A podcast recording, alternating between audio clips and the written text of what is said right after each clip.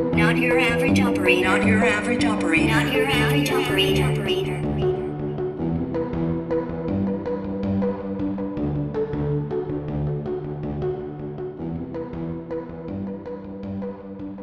Welcome back to another episode of Not Your Average Operator with me, Paul Mel McFadden. Sitting here with my boys. We've uh, we've been chewing the fat already, and I, I won't lie, I've I've had a frosty or two. I've had brown Gatorade, as Simon calls it, with bubbles in it, and this one's black. We are uh, here raising a glass and and having a chat and looking back and looking forward. This is episode 90, and we're calling this one Pushing Back Chaos. Raf, how are you, man? I'm pretty good, mate. Uh, like you said, we've just been chewing the fat, laughing, and we're probably not going to bring up about 90% of what we just talked about. But uh, it's good. I'm uh, I'm busy. I'm literally in between trips. I got in from Alaska last night, and I'm heading out to Alaska again in a couple hours. So, um, I'm life is good, man. But I'm I'm ready to finish these trips because I'm I need to get back home to Mama Bear and and the little cub. I, I'm absolutely pretty homesick, actually, believe it or not. I think about him. And it's, you know, it's one of those things because I'm so busy at work trying to learn systems and some other stuff. And uh, so you can't think about home, but then like any moment that you get, you're like, I wouldn't mind being home right now. You know, it's like one of those things that just kind of creeps up. You're like, huh. And then you got to get your head back in the game. But yeah, man, it's been good. The, the flights have been amazing. Weather's been pretty challenging up in Alaska, which is why it's pretty exciting to fly up there. You know, you, it's really a thinking a thinking man's game up there, so to speak. Uh, can you like tell me? Can you tell me a little bit about? It? Honestly, i have not really talked with many people about Arctic nav and Arctic flying and, and weather and so on. I'd yeah. honestly like about it. Yeah, so the temperatures aren't too extreme right now, where we're having to do like QNH adjustments or anything like that. Um, really, right now it's it's just low ceilings. Visibilities have been holding up pretty good the thing that's really good about flying in Alaska and flying in places like Juneau and Ketchikan and um, Sitka and all these little towns is that one, you're landing in some of the most beautiful places on earth. I mean, you're literally flying between a fjord. I mean, you're literally gliding over water and you're doing like these last minute dog legs to land. So you're flying this 150 to 170,000 pound aircraft, um, you know, flying anywhere between like 160, 170 to slow as like 130. But the point is, everything's happening really fast. And most airliners are usually lined up for straight and like 20 miles out. In Alaska, you're literally flying maybe, you know, half a mile, maybe inside of a half a mile, maybe a quarter mile before you're turning 30 degrees to uh to, to land the sucker. You know, and by the way, it's gusty, it's windy, it's raining visibility's kind of there kind of not there i mean it's it's pretty challenging and then like the you know there's a real real risk of uh, general aviation aircraft that don't necessarily have the same you know i don't say radio ethics but maybe they're just not um, yeah it's their backyard general yeah. aviation for everyone back home that's that's a small little aircraft your little cessnas and whatnot not airliner sized aircraft so those guys are not going to be as professional they're not held to the same standard they shouldn't be these guys are uh, down in the weeds, getting people, getting hunt, hunters around and moving people around stations and whatnot. Yeah. Yeah. So that's and that's full on, Raf. I, I, I didn't know it was so much hand flying of the the big boy coming into land. Well, and that's the other, it's funny you say that because we literally do a lot of hand flying. So most airliners, I mean, we do a lot of automation, but in Alaska, it's you're almost better off just flying the plane. Um, just just really for the environmental part of it and then just because of the type of landings that you're doing like like i said you're within a quarter mile and you're doing 30 degree turns to final i mean it's pretty aggressive and the whole time you're trying to keep that glide path all the way down and you know maintaining that that energy state and that sort of thing so it's listen it's it's a high learning curve by no means am i fucking good at this uh, but i've had some amazing uh, captains that i've been flying with that have really been you know imparting some wisdom and you know, just being under their tutelage has been like an absolute blessing, and I'm I'm super excited. It's so cool to hear because for people at home, like the hand flying is really the part that we love, and when you get into the bigger aircraft and and obviously passengers, you know, they keep it super steady and, and smooth, and it's a straight and approach as Raf described, and highly automated. So autopilot's on, very efficient, save fuel, keep it smooth. And this is like getting back to full basics in in a big aircraft. You know, we're not talking, we're not talking a little uh, two seater here. Yeah, that's awesome, man. How about you, Mike? How have you been, man? What? what the hell are you guys talking about? I, I blanked out like two minutes ago here. Well, you come in 30 degrees and you know, you masters of the universe with wings and coming in on shit and tutelage. What the fuck is tutelage?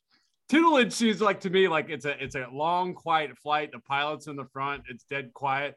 And, and they just take turns farting and go, Did you hear that? What, what what's your opinion? you know, like I, that's pilot privilege to me. You guys, your peepee, you need to get your peepee in line because nobody wants to hear that shit. also, I forgot to mention, uh, we're also trying to navigate around pterodactyls. Pterodactyls are always trying to come at you while you're landing, so it's it's a challenge. I heard but it's fun. Up, up yeah, good. Yeah. Uh, but no, Mike, tell us about you. How are you? You and your safe we don't, space. Nobody cares. Literally nobody cares. Yeah, but go let's on. Let's just skip my feelings. Everything. Yeah, it's, it's great. Uh, no, it's been a week. Honestly, I, I was I was talking with uh, I was with Dr. Tony last night down in down in Texas. So shout out to Dr. Tony. Yeah, man. Uh, a week ago, I flew down to uh, Texas to San Angelo and had a four day adventure with Raf and a couple with BJ and a couple other guys, and we went on this this hog hunt. Uh, it was hogs, coyote, axis deer, like a couple other things, and um, uh, w- what a great time! Just want to put that out there.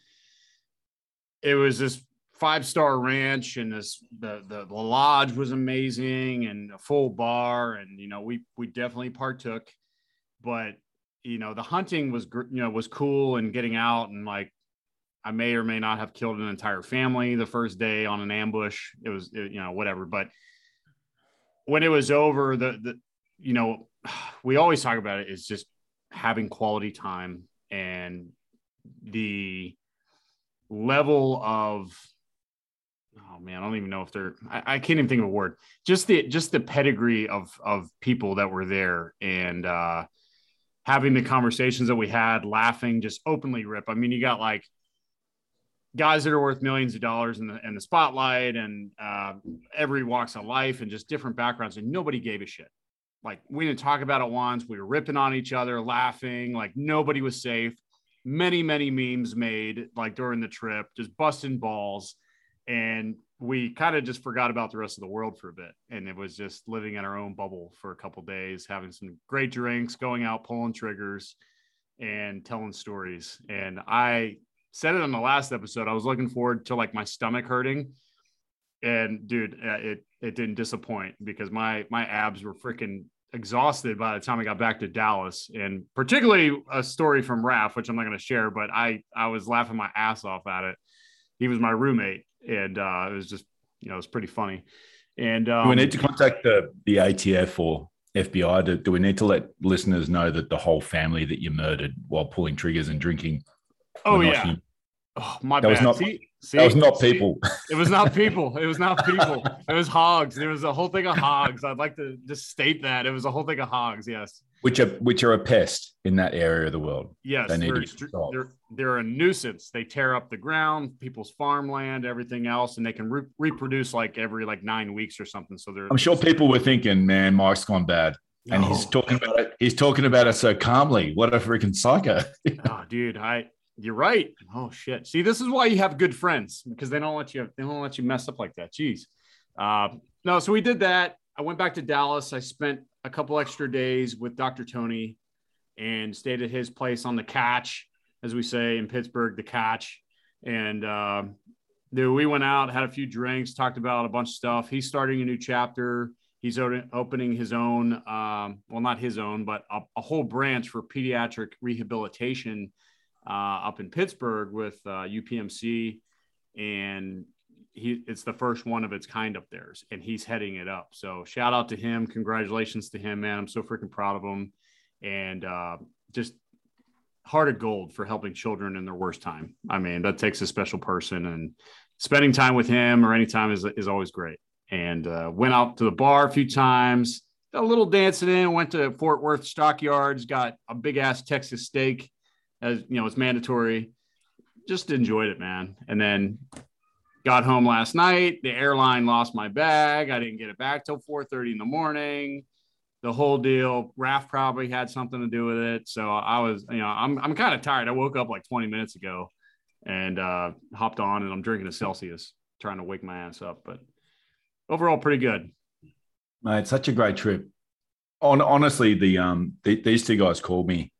They were they were taking a long drive across, uh, I believe it was West Texas, and they called me from the car, and it was just so good to see them together. And and you know, I can't lie, I was really wished I was with you guys because a weekend or a long weekend of time with mates and a few drinks and a bit of time in the wilderness and shooting and hanging out and doing man stuff. That fucking sounds awesome. You know, we wish you were there. And we actually talked about it. You know, we're like, let's call Melon. And, and then, but before we did, Raf was like, you know, he's actually like, he sounds intelligent half the time. Like, how, how does he come up with it? He's so composed. And we were actually complimenting your, your, your Irish ass for like a whole minute. That's, that's when not like secrets like that when they come out that's when australians know that you really hate them like real genuine heartfelt compliments people are like fuck these guys really hate me and they've hated me this whole time it's if it's not heavy banter it's it's hatred That's right. Well, I'm going to be completely honest. What ins- it's not like we immediately thought of you. It wasn't like, oh, you know, we can't get melon out of our head. Literally, we walked into the lodge and there was a stuffed wallaby by the fireplace. And immediately I was like, look at this, see you next Tuesday. And then, and then my brain was like, melon. Yep. Melon is is the closest thing. So, anyways, you were it was inspired by a wa- by a stuffed wallaby at this lodge, who apparently was a what's the backstory, Mike? Uh, this thing was like a pet on the property. Actually, let's not tell the story. This story it's is the dark. saddest It takes it's the saddest yeah, it- story i've ever heard It takes Yeah. a dark turn. So let's just just anyways, the wallaby lived a good life. he was a freaking tourist. He was visiting an allied nation. He was a friend from down under, and and he ended, he ended up bloody stuffed. Well, his name was Wally, and actually, I would like to start a petition to replace Melon with Wally, the wallaby, because he doesn't speak, but he's he stands still holding an alligator head in his hand. It looks badass. So I would like to start a petition as a replacement for Melon from Down Under. Thank you. Man, I'm not happy with how my countrymen were treated in Texas. Yeah, and that trip was actually kind of a big step for me because I've always wanted to try my hand at hunting. Um, and it was my first proper hunting trip, so to speak. So it's uh, you know, talking to BJ and some of the other guys, you know, we're hoping it's the first of many to come. You know, if we can make this a regular thing, because kind of like what Mike alluded to, man, just being out there. Like, there's something about just being away from society, unplugging, and just being with the right group of men and women. Although in this trip it was all men, but just unplugging and just you know, it it's a you, don't understand how invaluable it is until you're there.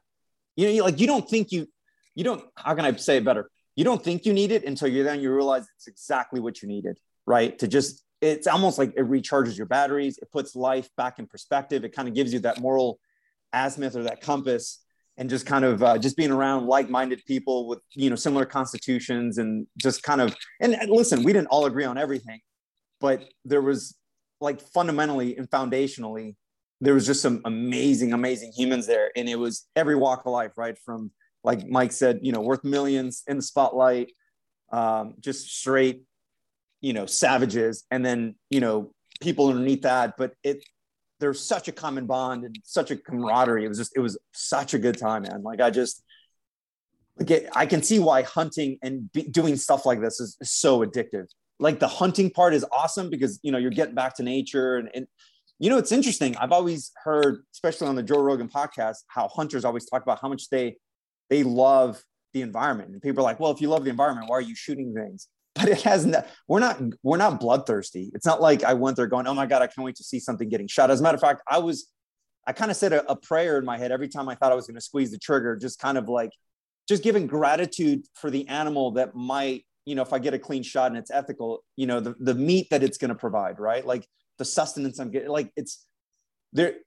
I, I just think about what the native people probably did and they probably did very similar things right like there's there's a gratitude when, when you're about to take a life it's not easy like it really isn't uh, whether it's a a wallaby or you know an axis deer it's uh I don't know. It's it's special, man. It was kind of nice to to be able to peer into it and be around such strong men and just kind of help me kind of um, you know do it for the first time. And it was it was awesome. Like it it was pretty pivotal for me. I think I'm hooked. think, do you think Mike flinched at all when he killed the whole family? He had his eyes closed and he was looking away.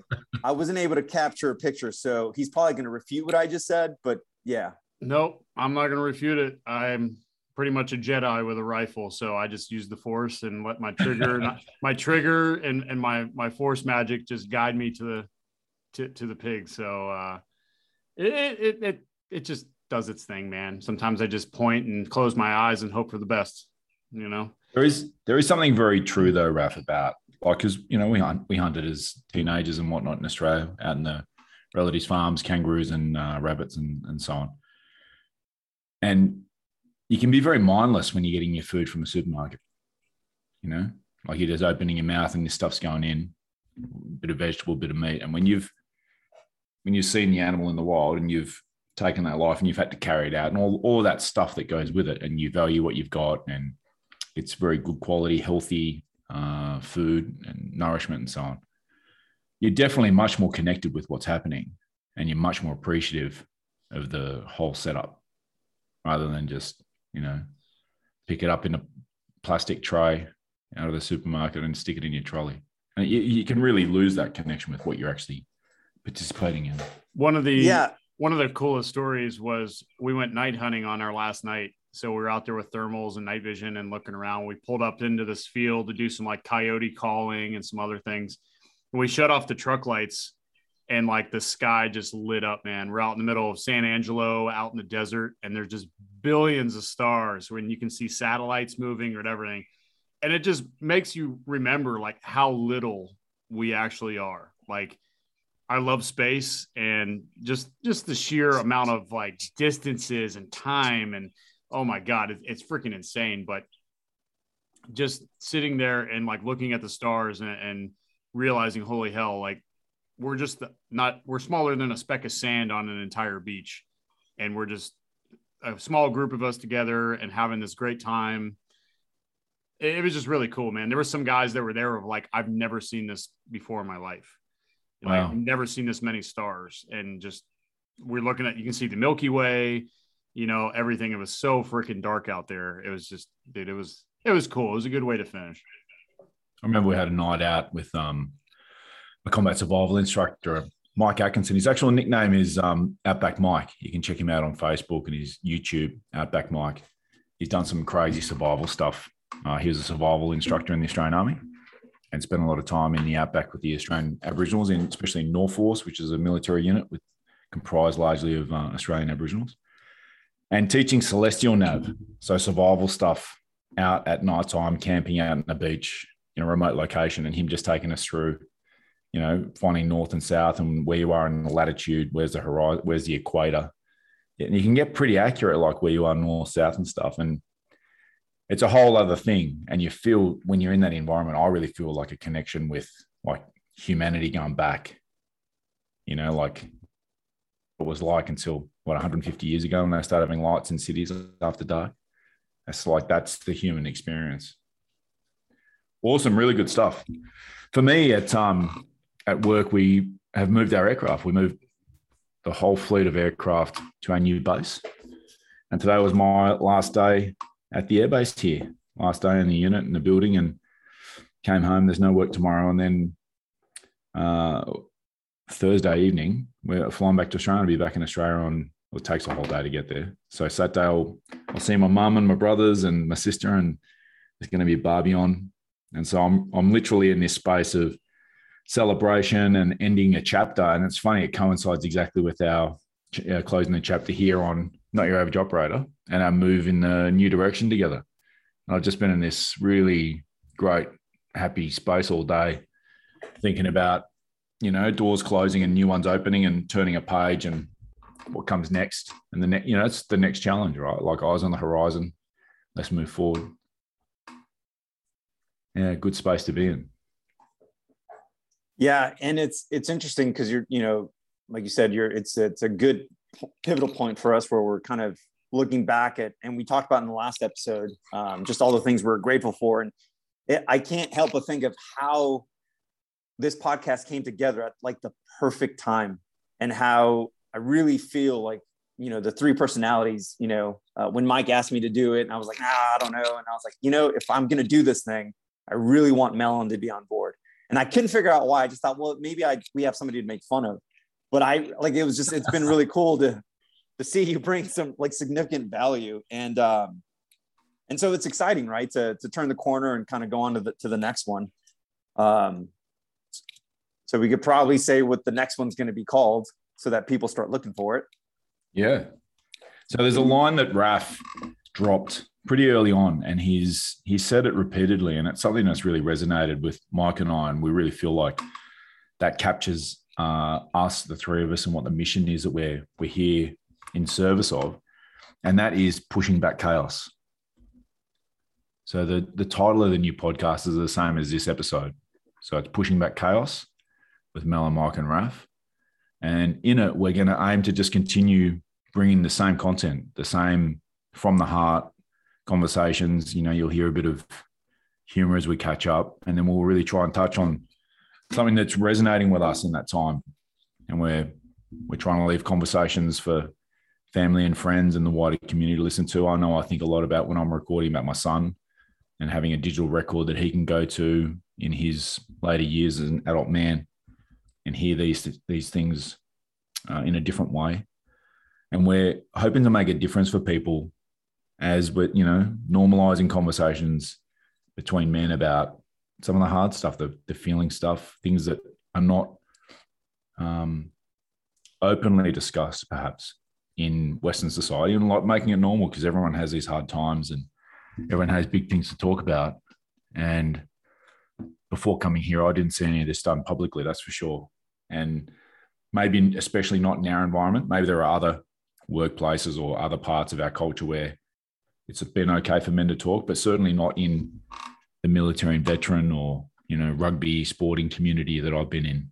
So you know I've really appreciated the chance to do that with you guys, and you can rest assured that that's what we're here for. That's our mission. Our mission is to participate with all you out there and push back that chaos. You know, we stand in ranks is another thing that Raf said knowing that there's other people out there thinking the same thing and we're all facing the same direction, pushing together. You know, you're not on your own.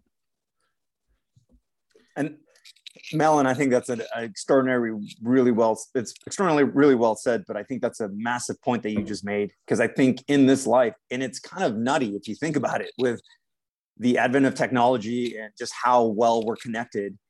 I feel like more than ever, most of us feel a lot more alone which is the craziest irony of all this. And I think that that's an important point you just made. We, you know, if you feel like you, you're alone, you're really not. There are others like you. You just have to open up that dialogue to understand, like, oh, you feel just the way I do. And that was the beauty of that hunting trip is that, again, socioeconomically, we're across the spectrum. But when we came down to conversations about family and children and, you know, just our spirituality and, and just, you know, goals in life, man, almost all of us had that in common, right? Like the thread was really strong and, and the commonalities that we had. And uh, that just proves my point, right? Like you just, you have to have the courage to have to open up the conversation and be like, oh, we're like-minded. And then, you know, they kind of just, it kind of just encourages you to, to, to keep forging forward and, you know, continue the path, even with all that resistance and all the chaos of life. Because there can be a thing in our society recently where it's real things can get divided. And I feel like things are divided in the West. And, you know, certainly we're seeing what's happening in Ukraine and politically and in all sorts of ways. There's a division, intersectionality where people look for which part of a minority group they belong to and who can belong. It's like a game of bingo, you know, whoever's got the most um, of these issues is like I'm trying to, it's a pity party sort of thing. Whereas if you start with a Venn diagram of trying to include other people in a conversation and actively looking for things that you have in common, I'm sure you'll find them as well. Like if you're going to start with how you're different from everyone else or how no one else could possibly understand you because of X, Y, and Z, you know, you're not, you guys aren't Australians, you couldn't possibly understand me, blah, blah, all this stuff. You go, well, no, no, how about I'm part of a group of people who, like, you know, I love my mum. Go, I dare you to find someone who doesn't fall into that group. Or, you know, I, enjoy hanging out with my mates. like you can look for a different way of finding a circle and a Venn diagram that includes people, and you can start there, as Raf has just said. Find something to start with, where you got in common. Yeah, go ahead, Mike. This whole journey that we've been on, and we all agree that the message is the most important part. Being vulnerable to allow others to be vulnerable, right? You're never going to get through the truth if you're not willing to give the truth. And we talk about that a lot. Um, this happens all the time for the three of us. We we discuss it all the time. Like, man, I had an interaction today. Somebody approached me because they listened to the podcast or they hear me practicing what I preach on the podcast, you know, and they go about it. Uh, up until you know, this is yesterday. Uh, I'm walking around downtown in Dallas, and Dr. Tony talked to me about some things and I was vulnerable with him and he opened up about a, you know, this whole new chapter in his life and what's going on, which I'll keep between him and I out of respect. Uh, but he knows who I am. He knows that he can just open up and, and I felt it. So I opened up and was like, boom, well, here I am, dude. And he just started pouring. We had, we walked around for, I think about two and a half hours. We got some lunch and just walked around the parks and all these places and just talked and it was I loved it. It's that's the real conversations there. While we're walking, one of my guys I work with, right? Six months ago, I had to do like some counseling training and just, hey, if anybody's having a rough time, you know, the standard military mental health is, you know, blah, blah, blah, ask for help. And like everybody's like, yeah, okay, whatever. I don't think that's good enough. So I make it very very personal and I stand up and I talk about what I went through that I talked about in episode one, where I broke down and talked about compartmentalizing too much and stress and having a breakdown. I share that story so people know like, hey, I'm not bullshitting you. I'm not up here just doing it because I'm a I'm a leader in the military and I have to say this. And one of my guys reached out to me yesterday and hey and he said hey everything's good but i'm actually interested in doing some counseling and therapy. I know you mentioned you did it before. Do you have a contact?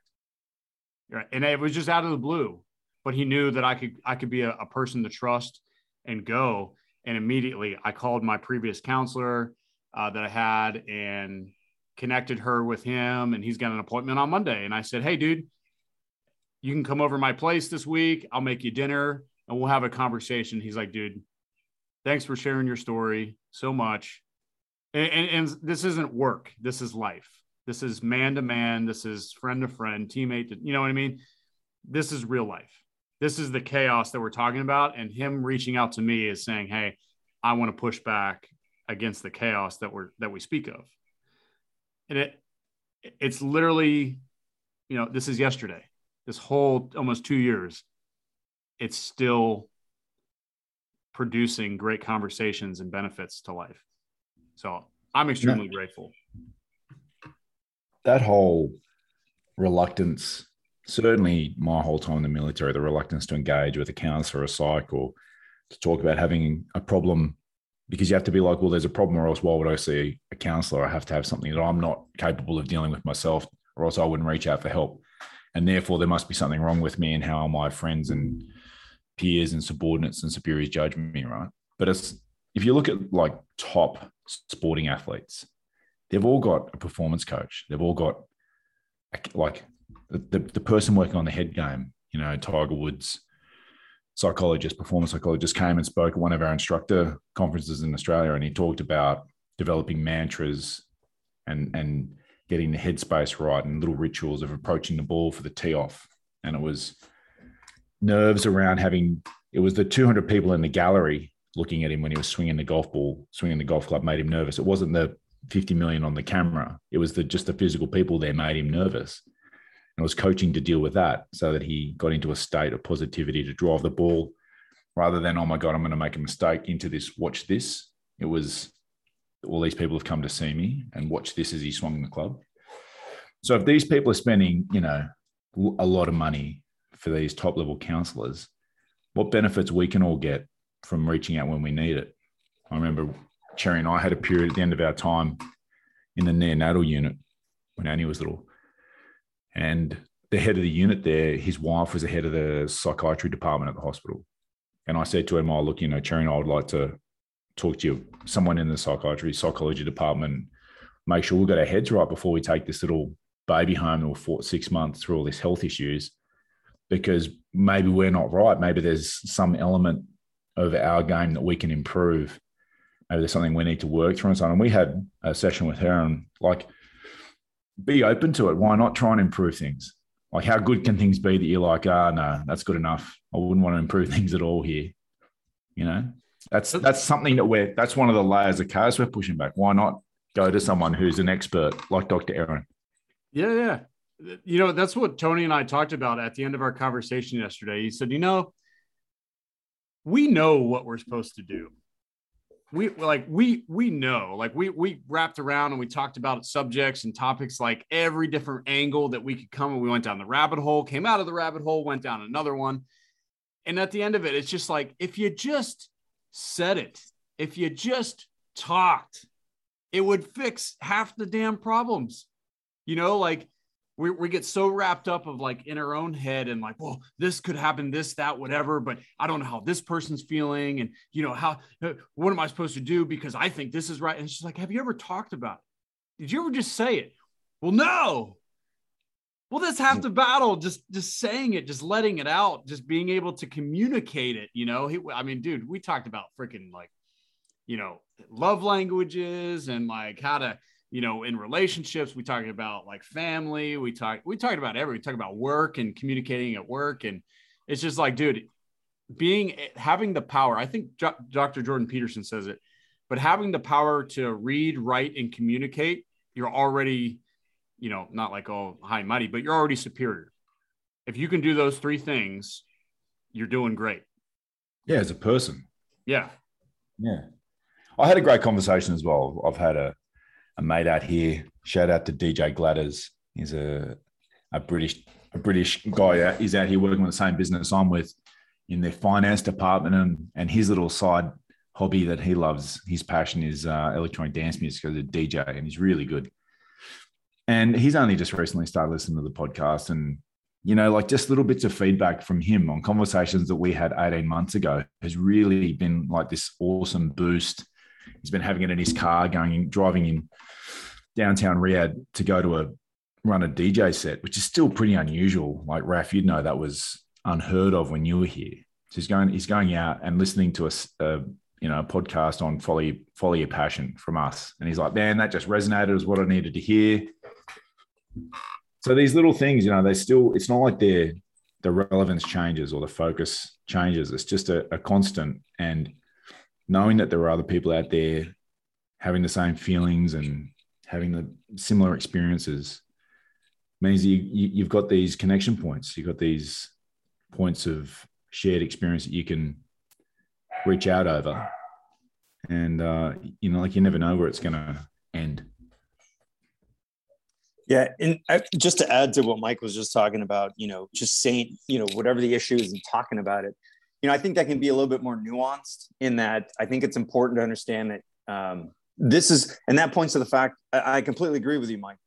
But my only addition to that is that's why it's that much more important to really be selective with who you let in your inner circle because some of those conversations other people just aren't it's i shouldn't say they're not equipped. They might not be in the right state of mind.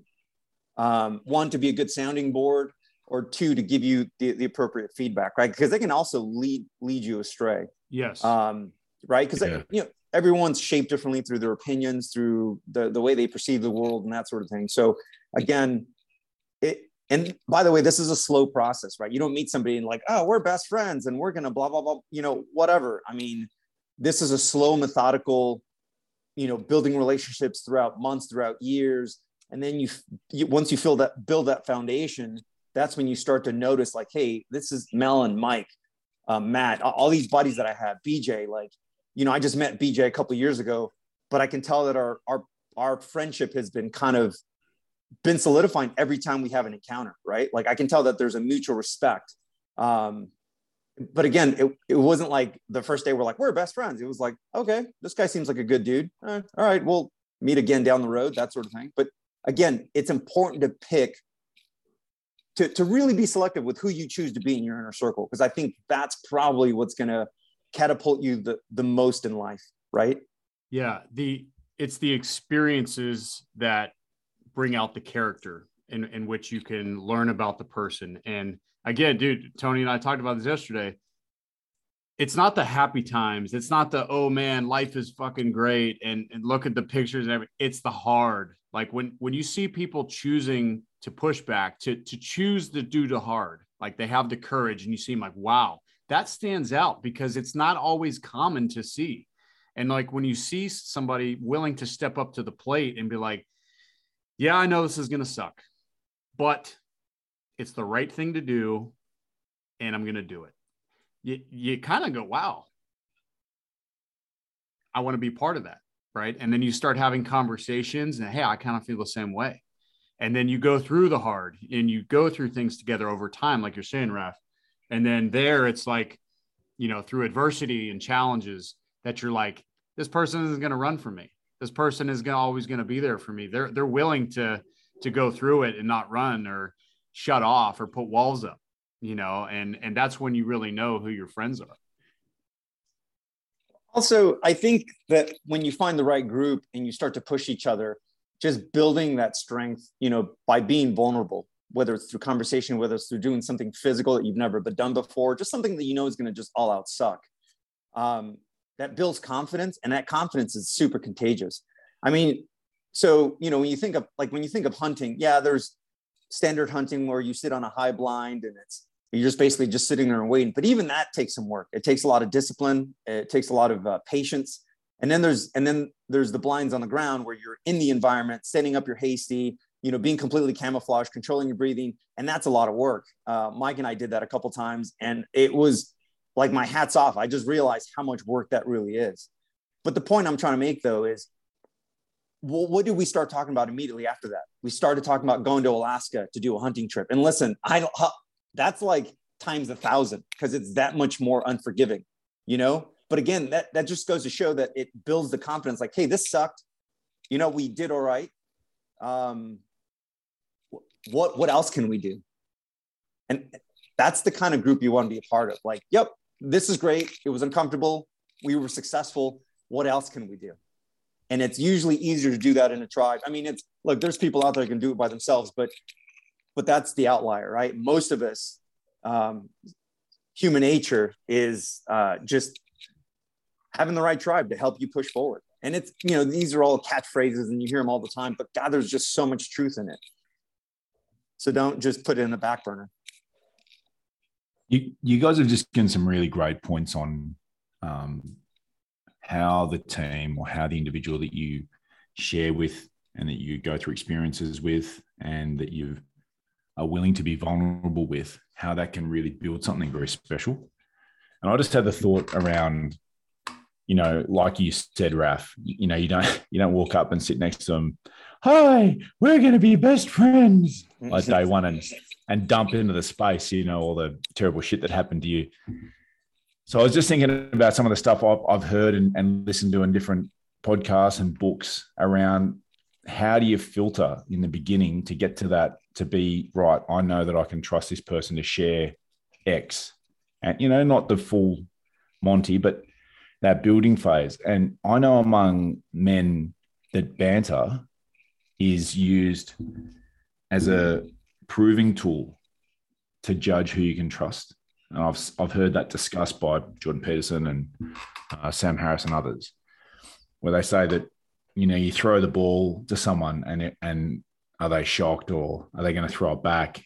And what can you, what can you get? You can get really quickly through a stage of, yeah, you know, like this guy's quick on the uptake. He's, he's trustworthy enough to run with this thought and idea, or, you know, not going to freak out not going to put his arms up and cry for his safe space because I said, you know, drop some language or some concepts in there.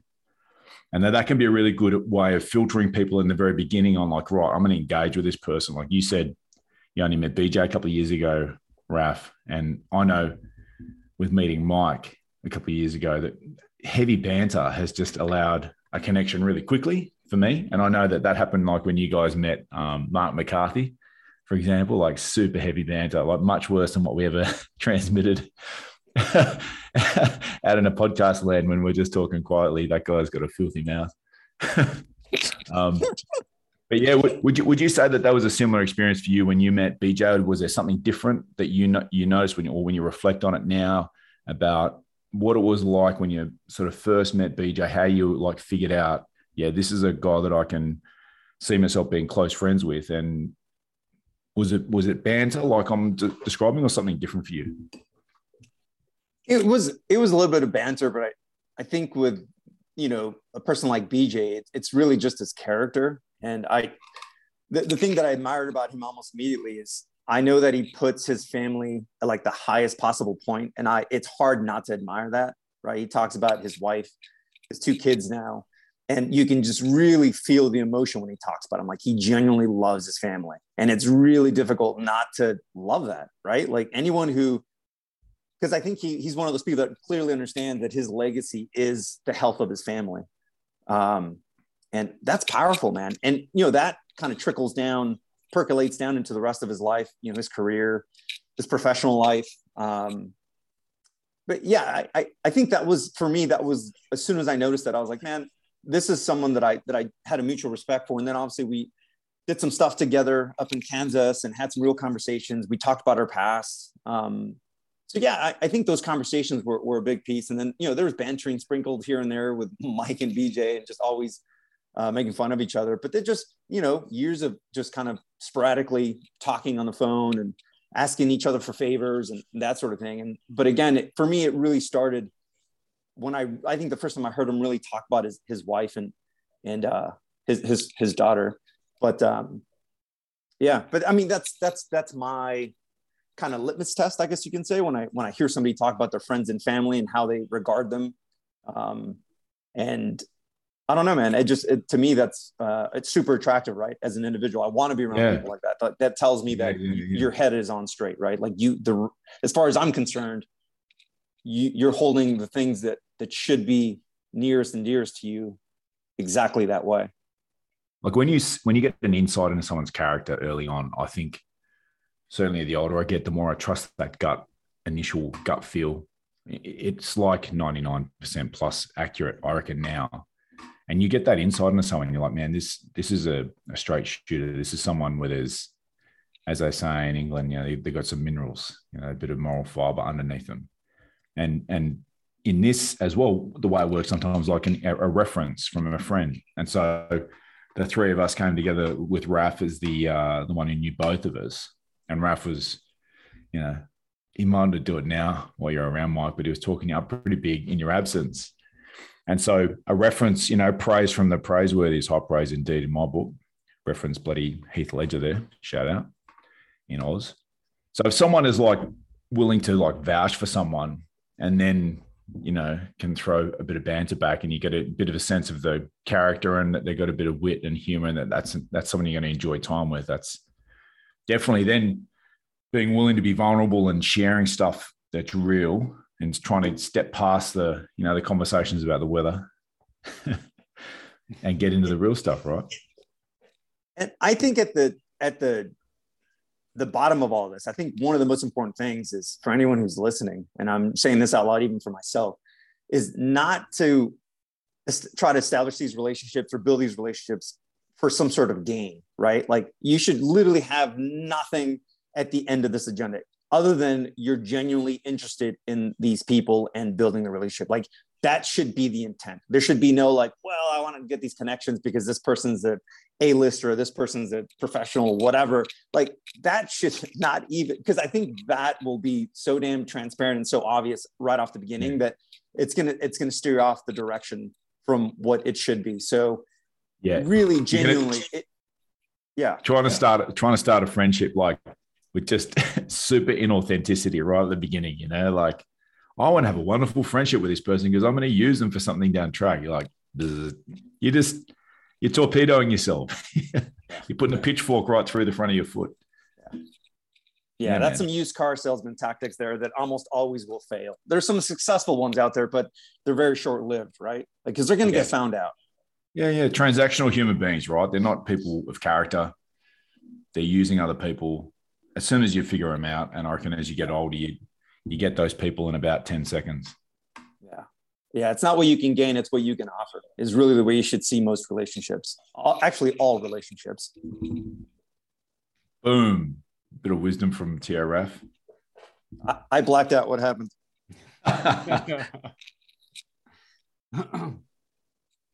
well, well, that, that that's a lot coming out about this whole this whole journey, man, and that's what we're talking about. Is just uh, all these are examples of building great roots and bases to push back against chaos. You know, uh, when we think about chaos, it has many different faces and different forms. You know, some of it's very loud and shown over social media or the news, like most people see, but chaos can also be a silent killer and be inside of ourselves and be in our own head. You know, I, I know I'm I'm no stranger to it. I know I'm not the only one either. And we have to figure out ways how to do it. Um, to quote uh, former Admiral Olson, you know, he said, "You got to ask for help sometimes, and you, you need to help you need to ask for help to people, you know, hey, help me paddle, help me paddle this boat through through the waves and, and get to where we need to go. And uh, that's really the whole thing about life. You know, I talked about the journey and everything last last week is as cheesy as that damn thing is, it's you know, it's not about the destination, it's all about the journey and who's along the journey with you. And uh, you know, that was again great conversations with Tony yesterday. It was just, dude, you're starting this new chapter. Where do you want to go? And who do you want to be in that chapter with you? You know, like you're you're building stuff, you're moving forward. And uh, was this this movie I watched? Into the Wild. I don't know if you've guys seen that. Speaking of Alaska, where that that young kid, you know, he just kind of walks away from all the money and ends up dying in a freaking school bus in Alaska because he ate the wrong damn plant. But you know, he was on this, he was on this ever pursuit of happiness. And he's just like, oh, I need to get to it. I need to get to it. And what he writes in this book, in his little journal at the very end, right before he dies, is happiness is shared. And that was like what he realized at the end, right before he died, is happiness. Yes, you should be happy with yourself, but it's finding the people in your life that want to go on that journey with you and to embrace it and to build those relationships and respect them and treasure them and, and expand them you know and show other people what what it should be. You know it's never going to be perfect. Nobody's perfect. But we should strive to do that. And i think that's just a beautiful way to look at it you know to look at life. You know we're just here for the ride man. Let's just enjoy the ride with some good people and you can say it's cheesy, but it's true. You know that there is no journey. You're never actually going to get anywhere. There's no stopping. This moment's followed by another moment. And where you are now, you, you won't be in time or space or as you grow. I was talking with um, earlier today, and it's been pretty stressful. You know, like I'm the safety guy. It can be a fairly chaotic uh, environment and to move a whole fleet of aircraft safely to a new base that's really early in the construction phase and missing a lot of essential infrastructure for operations, but to get in there safely to establish that as a baseline and get people to agree to it was really like a lot of work. And we're also going through, we bought, we bought a property and we're looking at subdividing and building on that. And it's just been like a lot and I just had a just saw Jerry this morning, you know, like sort of going out the door with a cup of coffee, and I was just like, this. I feel like this is just what our life is, you know, like big challenges. Like it feels like a, a roller coaster. When I look back, it's not like at any point it never felt like calm waters. You know, there was life coming out to Saudi. There was Cherry having cancer. There was Annie having her issues when she arrived, and but I, I think that these feelings of struggle or difficulty, it's, it's relative to the scale of the game you're playing. You know, and if you want to play in the NFL, you got to be able to take a big hit, and the the high is going to be really high, and the, the, the hard times are going to be difficult. You know, like some of the photos Mike shared going up that Appalachian Trail. That's a steep frigging track. You know, like if you want to see the view from the top of the mountain, it's never going to be an easy walk. It's not, you're not wandering along a golf course. You know what I mean? Like, I just had this real feeling today of a chapter closing and a, you know, moving to the next one that just when I look forward, it's like, don't hope for a time when it's calm and static and nothing's happening, right? Because that's probably when the sand's getting or dirt's getting shoveled on top of the box you're in, you know, at the end of the ride, the, the time the roller coaster stops, I think, is when you're done. Like, this is what life is like. And if you can't embrace it and excel in that, that's what we're talking about, about pushing back chaos. Like, continue to move towards the goal line, you know, like keep your eyes on the star and move despite the challenge. And the challenge is going to be bigger when you're playing a bigger game. If you're playing a game of sit on the couch and, you know, argue with a wife and bitch and moan about work, like the challenges aren't big, you know, the scale you're playing it. But if you're like, no, no, I want my marriage to be excellent, I want my relationship with my children to be fantastic, and I want to have really meaningful connections with close mates. You know, I want to have health and mobility into my older years. Well, you know, you're taking on a big game and there's going to be challenges there. You know, you're you're choosing to go to the top of the mountain rather than just take the the trail by the river. I just had I've been thinking those sorts today as well around this ending not your average operator and moving into pushing back chaos and ending the time in this base and looking forward to going to Australia and that the chaos is always going to be there, you know, and it takes effort and it takes thought and planning and uh, you can't do it on your own either. You know what I mean? There's no person in the middle of the torrent doing the job on their own. It's a team effort, right? And that's what we're here for. And we're, we're we know that you're doing that too out there and and we're freaking pulling for you. Like we we love hearing and we love knowing that you are pushing back against your own chaos and you're standing with your shoulder to the wheel. You know, you're lifting, not leaning. You're, you're giving it something. If you ever want to, if you ever want a hand or you want to have a chat, no shit, reach out to us. You know, like we reply to messages. We call people who call us, and you know, you can have one of those conversations with us straight off the bat. Yeah, I think it's a good time just to say thank you to everybody that's been following us for these 90 episodes.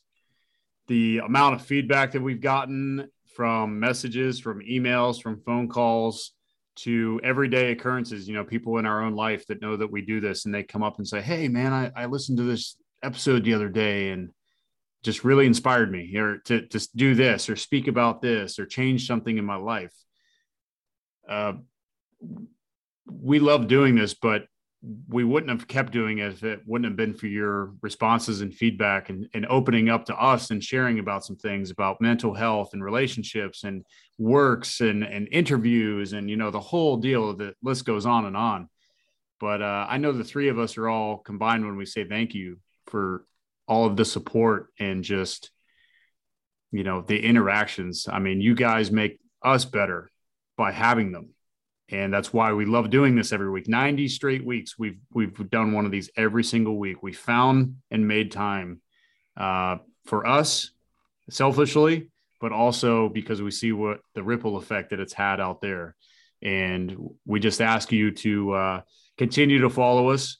We're going to have our uh, Facebook, Instagram, a bunch more uh, social media interaction uh, once we uh, rebrand and, and, build everything. So please be watching for all the um, advertisements that are coming up and building up with a new show and um, the, the brand. And if you guys have ideas and different things, please just hit us up over the next couple months. We're looking, we're aiming to launch right after Memorial Day here in the US. So around June 1st is going to be our launch date. Uh, at least that's our goal right now. Uh, so you, uh, all the way up until then, we'll be advertising, putting different things out, and please continue us to follow us, share us, have these discussions, and uh, we'd w- love to welcome you into the pool uh, to to keep building. Yeah, the only thing I'll add to what Mike just said is obviously thank you uh, sincerely to all our guests, to all our listeners, to Adam, who helped us uh, produce the show and has been a tremendous, tremendous guide through through the entire thing. I think he's been the like one of the best resources we had. And Tony Senior, who's been like literally one of our biggest cheerleaders. I've had many conversations with him. So, um, but the only thing I would change is uh, when Mike, you said we mostly we continue to do it because of the responses. That's not true for me. I think I would have done it anyways because I really like the sound of my voice. Like I really like the sound of it. There so it I is. think I would have just. I can't even give a straight face. You're going to hear that voice, people. Ladies and gentlemen, we're at 30,000 feet from the flight deck. This is Raf Espinoza, your flip first officer today on Alaskan Airlines. Okay, I would like it to start another petition. So not only Wally the Wallaby, but or the Wallaby, sorry, Jesus, um, but Slowpoke Gonzalez will now replace Raf. And uh, so basically, what I'm doing is proposing I start a new brand with two cartoon characters. So, so Why why stop at two, Mike? Why don't we just get Woody Harrelson to replace you? And there it is. It's done. It's done. you know, actually, I get Jason Segel sometimes from How I Met Your Mother. So Not, not Steven Seagal. Yeah, No, Steven no. Seagal is more appropriate. no, Antonio Isn't he retired Banderas. Special Forces? Antonio I think he's retired Banderas Special Forces. is the is the Spanish uh Steven Seagal. So maybe you know the hair would help Raf out with that. But Ah, Well, that's the end of this one, guys. Episode 90, Pushing Back Chaos.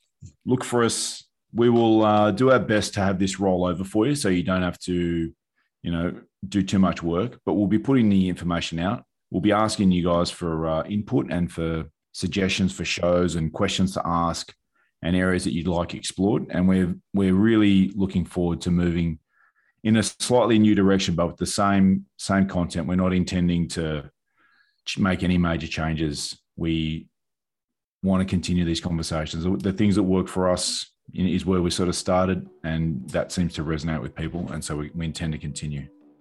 And so until early June, look after your friends, talk with your mates, and uh, stay safe, guys.